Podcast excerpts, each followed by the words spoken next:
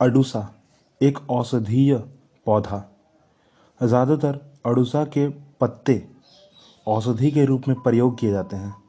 इनके पत्तों में वासिसिन नामक एल्केलाइन तथा वाष्पशील तेल होता है। यह पौधा कफ निशारक गुण के कारण प्रसिद्ध है। इसका शरबत रस के रूप में भी प्रयोग किया जाता है। अडुसा, ज़्यादातर खांसी, बलगम, दमा तथा श्वास नली की सूजन में काफ़ी लाभ देता है।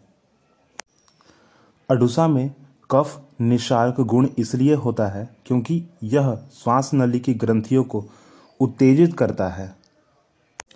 परंतु इसके अधिक मात्रा में सेवन करने से यह हानिकारक भी होता है।